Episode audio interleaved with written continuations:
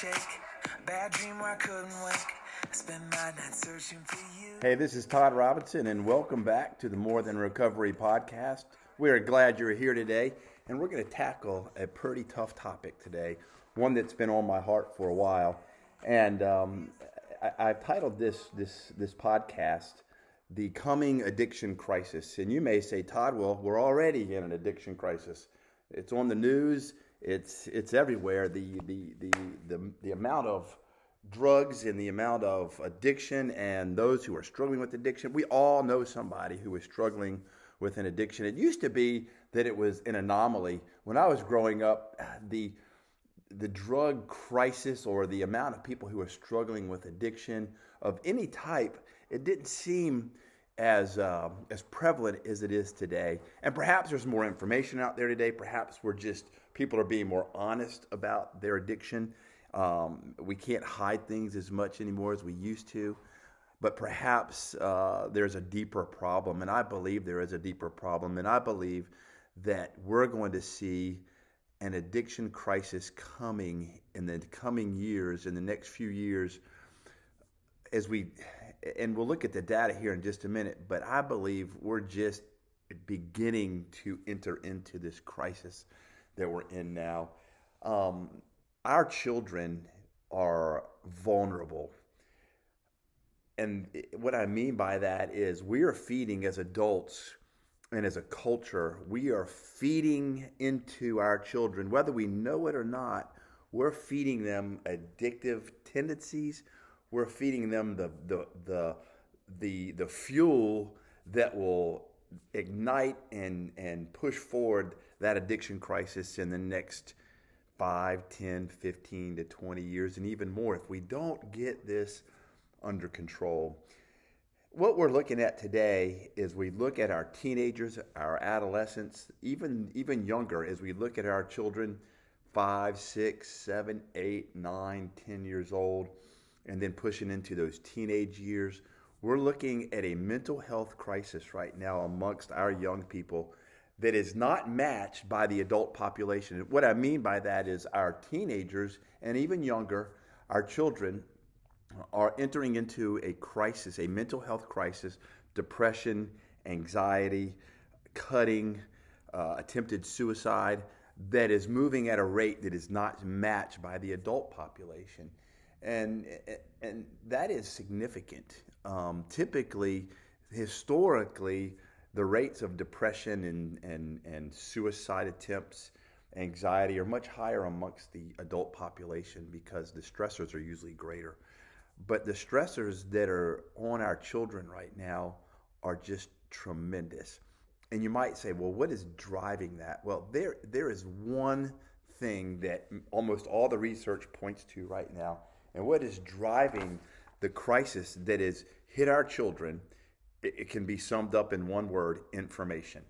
Our children are receiving too much information. Our adults are receiving too much information. Used to be when I was growing up, as many of you, I'm 56 years old. Uh, the uh, the the amount of information you got was in the daily newspaper that was day old news, day old information. You got the morning news, you got the evening news, and then all of that was old news, so it already had time to, to process through and filter through everything, the the the culture, if you will. So it had time to play out and to kind of settle down.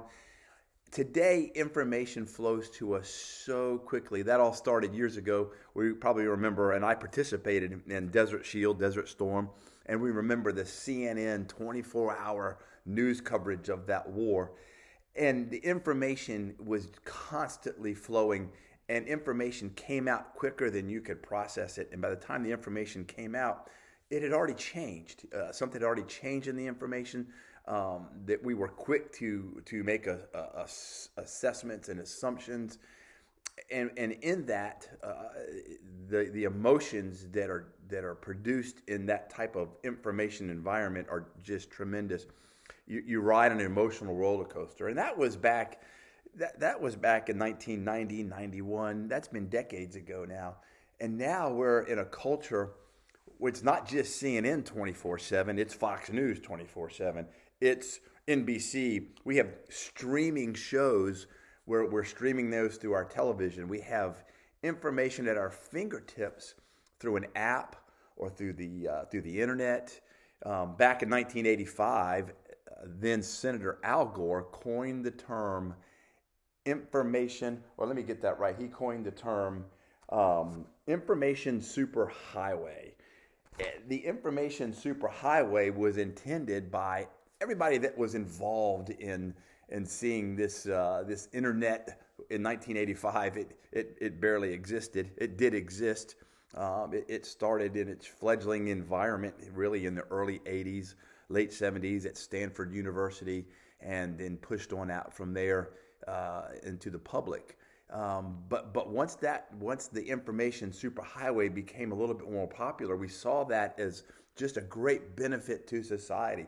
Access to information 24 7 that we had never had before. Nobody could really see the negative impact of that. It just was all positive and it looked like it was going to be a great thing. And obviously, I'm, I'm here with you right now and you're listening to me through an internet based podcast, through perhaps social media.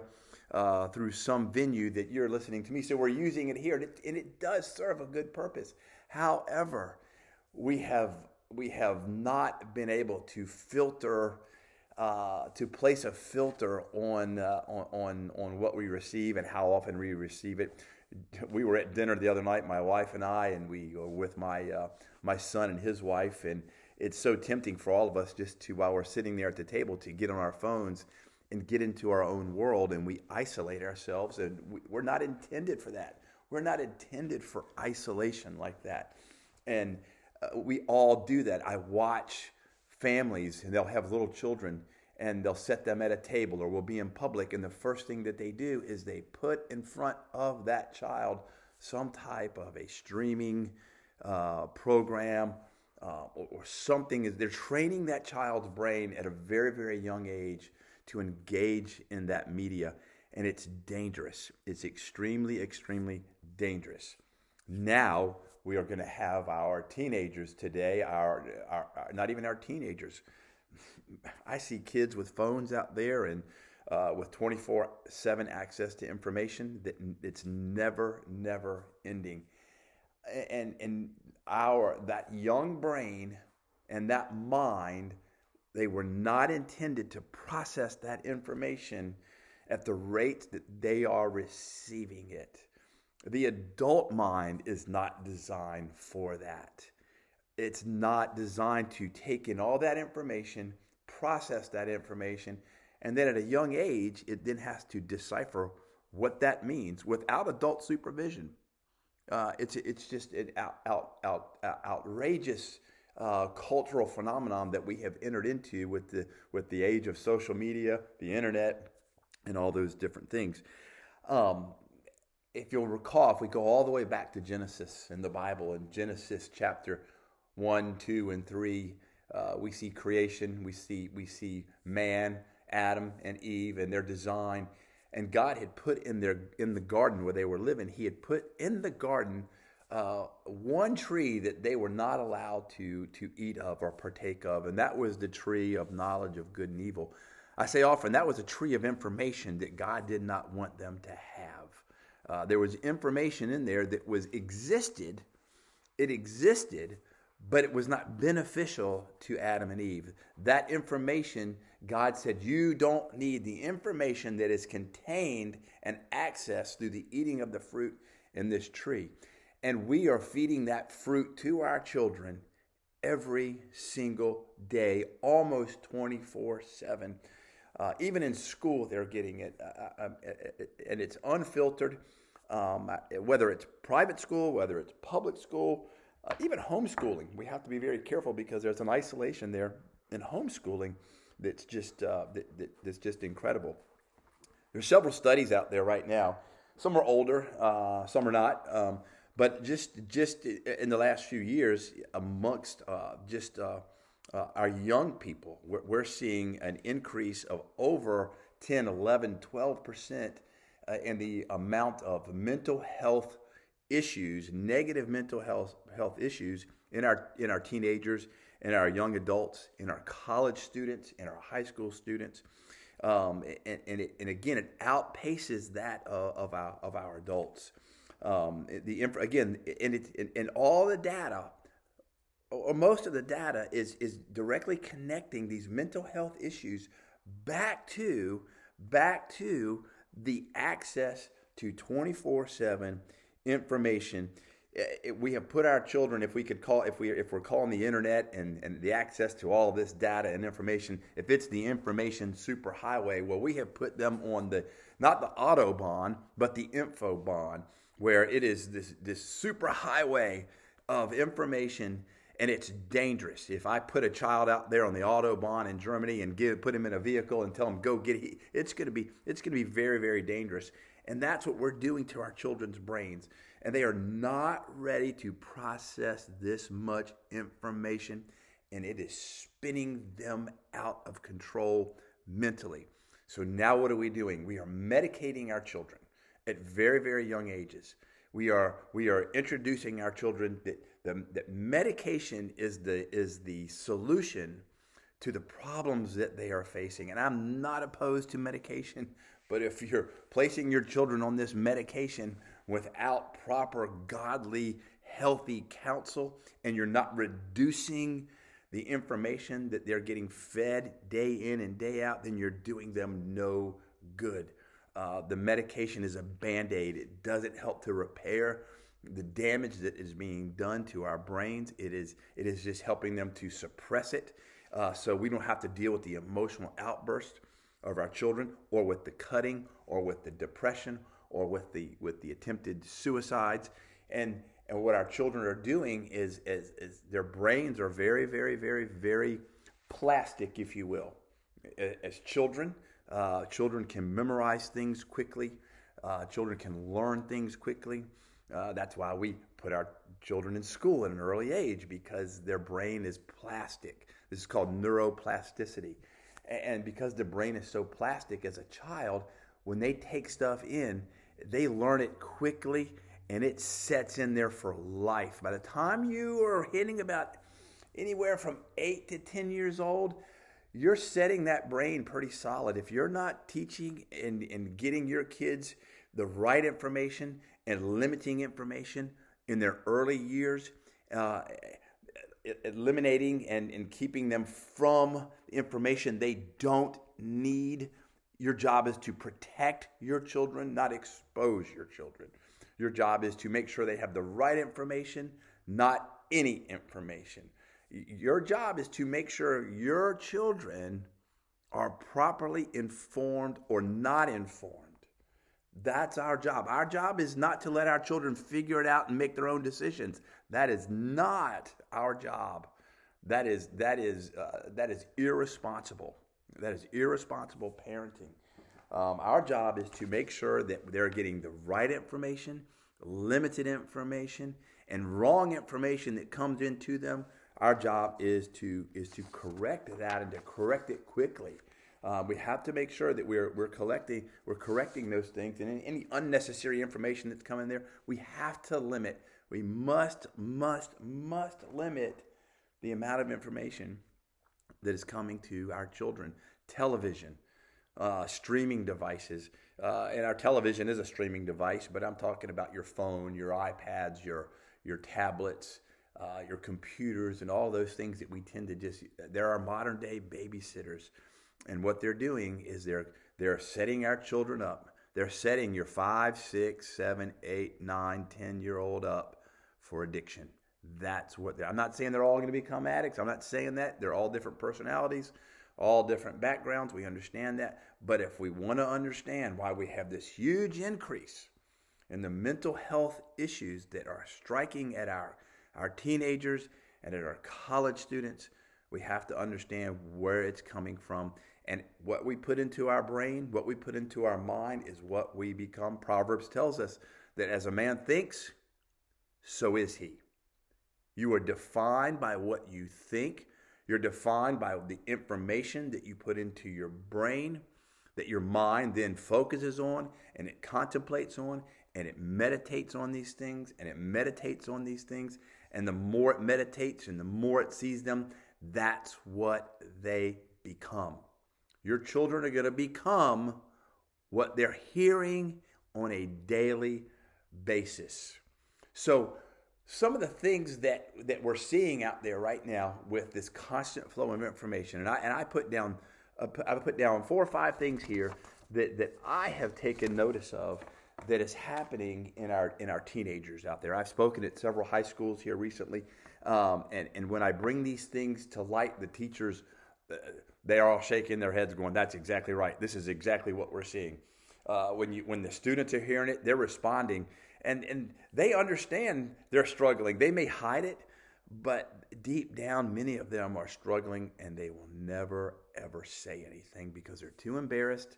They think that they're going to be uh, singled out. Um, they think that they're going to be called odd. They believe that they're not, they believe that they're the only ones probably struggling with some of these things, while many others are struggling with these things as well. So, here are a few of the things that uh, we're seeing right now amongst our teenagers and our children, uh, those younger, uh, eight, nine, ten years old. The first thing is, is comparison. A constant flow of social media information and videos is driving our young people to incessant comparison. They are enamored with by, by these YouTube families and these what they call influencers. I hear my own daughter, she's in college, she's a junior in college. I hear them talking about influencers on YouTube and and and and there's now children who are who when I was in when I was in uh, in, in in sixth, seventh, eighth grade, if somebody asked me what I wanted to do, I used to tell them I want to be a building contractor. Well, that's not what I am, but I, had these I had these ideas of what I wanted to be. Um, some of these children uh, uh, they want to be influencers. That's what they, they want to be a social media influencer. Um, you have TV shows out there such as 16 and Pregnant. What a terrible message that's sending our children, our teenagers. Their peers share pictures and stories that present a primarily positive image or a positive side of life. Nobody's going to put out their negative side of life out there on their on social media. Uh, for the most part, there's a few people that do that. We understand that, but most people are putting, "Hey, I'm I'm at the beach. I'm out to eat. I'm doing this. I'm with my friends." And when somebody sees that, and they they feel like they've been left out. A young lady sees a group of her friends that are out at a movie or out to eat, and and then wonder why and wonders why she hasn't been included. Well, she starts to make some conclusions there that are probably false conclusions. There's comparison. She's comparing.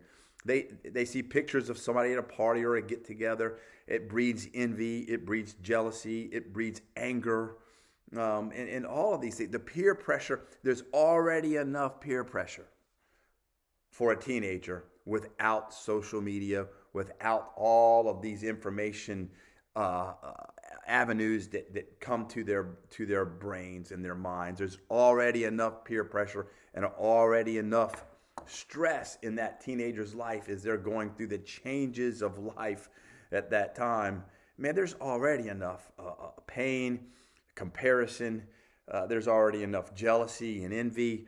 And now, in this culture today, we have thrown gasoline on that fire and we wonder why our young people are struggling with depression, discouragement, anxiety, with, uh, with cutting, with hurting themselves. Um, it's no wonder uh, we as parents have allowed this and we have we have provoked this. Uh, today, the pressure for our teenagers is, if you're my age, the, the pressure today is many times greater than any time we, we could have imagined. So, number one, there's the comparison issue that, that's driven by social media and those different uh, avenues. Number two, our, our, kids, our teenagers, our young people have become what I call busybodies. Um, it's a fairly new cultural trend here amongst our young people. Uh, it, it, the sharing of their entire lives on social media, and parents were guilty. We're sharing our children's entire lives on on social media. People are voluntarily surrendering their privacy. We, we as a culture we used to value our privacy. We used to value those things that happened in our home that nobody else knew about. What we what we what happened around the dinner table. What happened around the game table. You know what happened on vacation with our families. Those were those were intimate, private things, and now we're just they're they're and I'm guilty. We're all guilty of this, and we have to be careful of this. Again, there's a level of this that's okay, but there are some people, and especially amongst our teenagers, who think they have to share everything, and they're exposing themselves uh, to to people they shouldn't be exposing themselves to. They're exposing their lives uh, in a way that uh, all of a sudden everybody has to know everything about everybody, and they become nosy busybodies. If we're not sharing, then something's wrong, and they think they have to know everything. So right now, our young people today have become they're becoming so arrogant that they think they have to know everybody, and they're in, they're offended and insulted if information is kept from them. Uh, they become busybodies. They're, they're, they become uh, they're comparing themselves to one another, and uh, and it's destroying them. The American Psychological Association reports that since the 1990s, university and college counseling centers have been experiencing a major shift in the needs of students seeking counseling services from developmental and informational needs that have turned into psychological problems. In 2014, there was a national survey of college and uh, college counseling centers. Uh, the respondents reported that 52% of their clients, 52% of their clients had severe psychological problems, and an increase from 44% just a few years earlier. A major or a majority of the respondents noted an increase just over the past five years in anxiety orders, in uh, crises that were requiring immediate attention or an immediate response uh, for and and then and then things that involve psychiatric medication issues, clinical depression. In 2016, a survey of students by the American College of Health Association, 52.7% of students surveyed reporting feelings that they were hopeless, and another 39% reporting feeling so depressed that it was difficult for them to function during the past 12 months. For a whole year, they found it difficult to even function and basically, a lot of this they're saying is attributed to the excessive information that is coming into our children. So, number one, comparison. Number two, they're becoming busybodies. Number three is directly related to that narcissism. Narcissism is when a person has an oversized view of their own importance and influence. It used to be that the only person, the only people that were out there, their pictures were out there publicly all day long were, were, were movie stars and celebrities. Today, everybody's a celebrity. Today, everybody is, is all over the internet. Everybody's picture can be found. You can Google your own name and you can, you can pull up um, pictures of yourself uh, from different social media sites. We're all, now we're all famous, or at least, we think we're famous and we're not. And it's feeding an ego in our young people. And they crave this.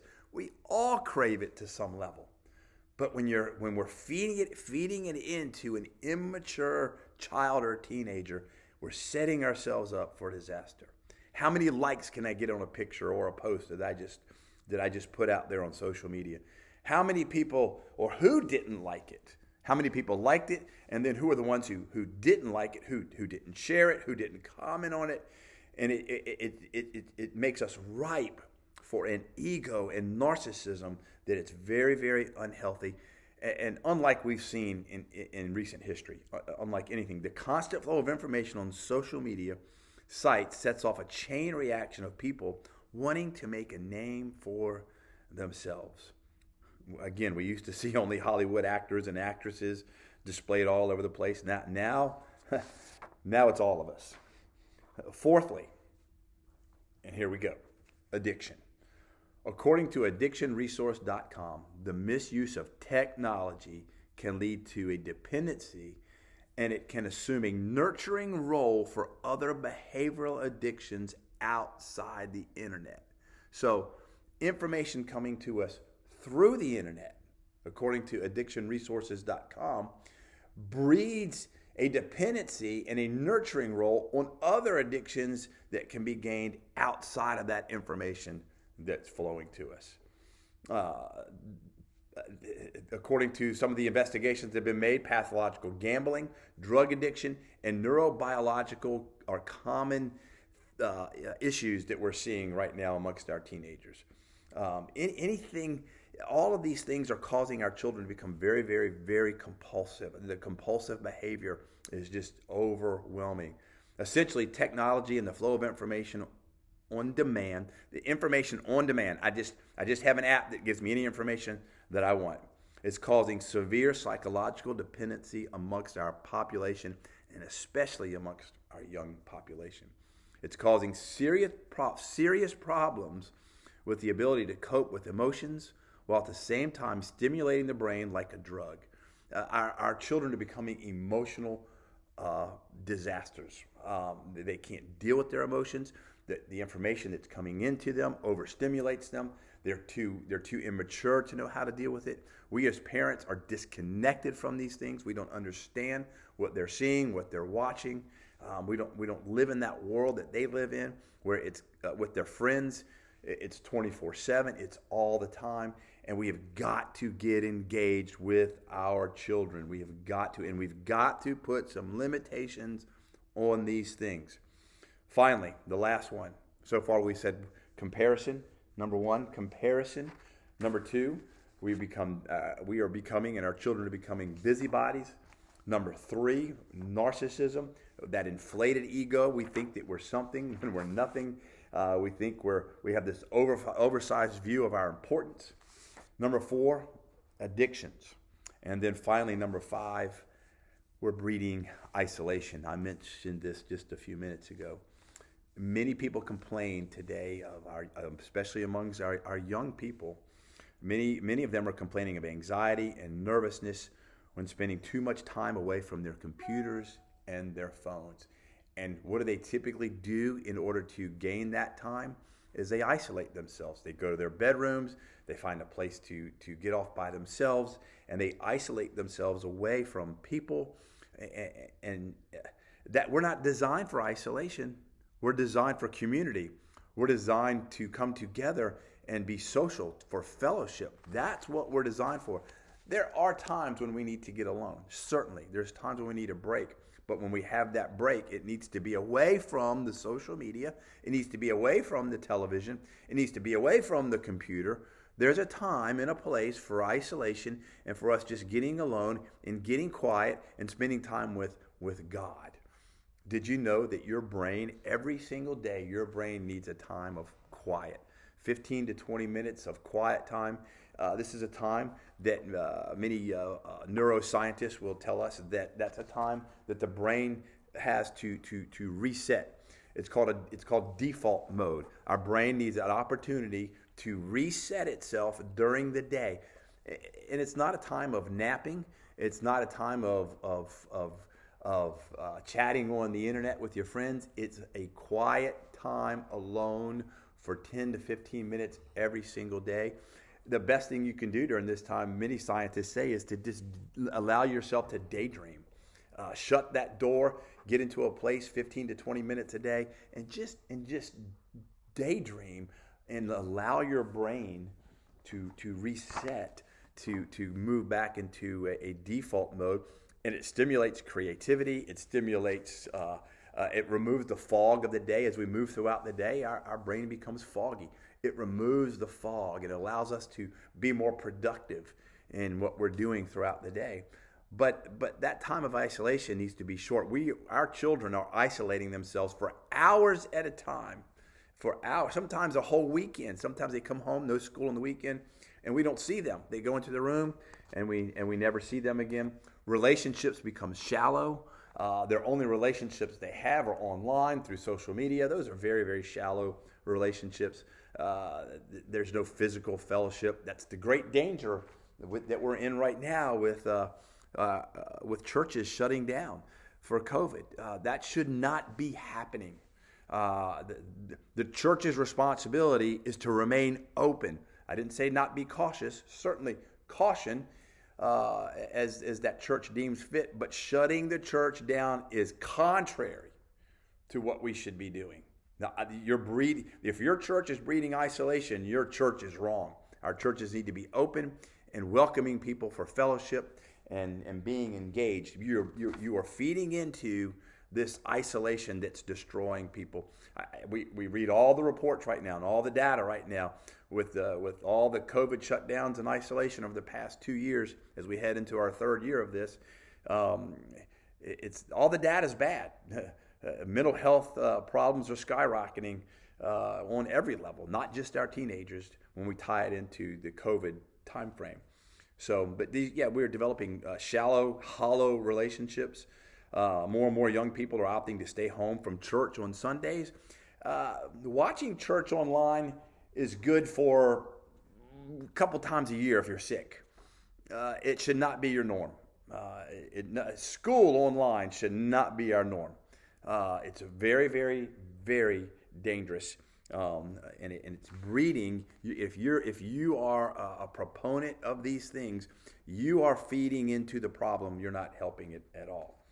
Uh, so so those are those, the five things that, that I believe that uh, that we're seeing right now. Those five things being number one, comparison. Number two, uh, narcissism. Number three, addiction. Uh, number four, isolation. And uh, number five, and I've got them out of order just a little bit busybodies. Let me say them again. Number one is comparison. Number two, uh, our, we're becoming busybodies. Number three, narcissism, an oversized view of who we are. Number four, addictions. And all of these tie back into addiction because all of these are going to help to, to stoke the, the fires of addiction. And number five is, is, is isolation. So, um, I, do this podcast today as, as, as to help us. Remember, I, my, my job here is to help pastors, parents, loved ones um, to help the addicted. My job is also to help the addicted and to build community around these issues and to, to build teamwork around, around these, these issues that we're talking about. And if you have a teenager right now who's struggling emotionally, number one, the first thing you need to do is love on them, pray with them. They're struggling. If they're cutting, if they're if they've attempted uh, or they're having suicidal ideations and suicidal thoughts, re- reaffirm them that they're a they're not being punished by God. they're they're not okay the things that they're going through are most likely uh, a result of the consequences of being overstimulated um, and, and, and, and, and comparing themselves and seeing themselves as less than. And in their minds, it's exaggerated. Adults, we, we have a bigger picture. We've been around the block a little bit. We understand that some of the things that they're seeing uh, are just simply not true. Okay, we have we have the uh, we have the advantage of wisdom and experience. They don't. So you have to love on them. You have to pray with them. You have to reassure them they're not being punished by God. You have to reassure them that too that we do live in a world, a fallen world that's feeding us a, a lot of things. Number two, as a parent, you need to parent. Uh, you got to love them, but you also got to you, you must limit information, if not shut it off altogether. Take away that phone. Keep them away from people who are not good for them, other, other teenagers um, who are, are not good for them. They may have developed some very um, not so good friends uh, during times of emotional distress because they'll tend to latch to anybody that they feel can make them feel a little better in the way they're thinking. And so we have to be very careful with the friends that they're developing. Number three, medication is never out of the question. If they need medication for a, a certain amount of time to help them get back to normal, but make sure that medication is prescribed in conjunction with solid biblical therapeutic counseling. Medication without therapy is shouldn't. If you have a doctor who's who's who's giving you medication and and then not recommending uh, counseling, leave get away from that doctor. Okay, that that that is not the intent of medication. Uh, they work hand in hand. Uh, we should never, I shouldn't say never, but vast majority of the time, uh, medication, psychiatric medication, is never intended for uh, for for a lifetime. But that's what we're doing today because the counseling side of it's hard. The counseling side of it is difficult. Um, it's easy to just prescribe a medication. So those are the things that we need to be doing, and you need to. You as a parent need to engage with that child on a daily basis. Talk to them about their day. Talk to them about what they're thinking. Give them the freedom to be honest about how they're feeling, what they're what they're going through in their emotions, um, whether you like what they're saying or not. you may not like what they're saying and whether where their thoughts are, but allow them to to express those things and then bring them back to truth.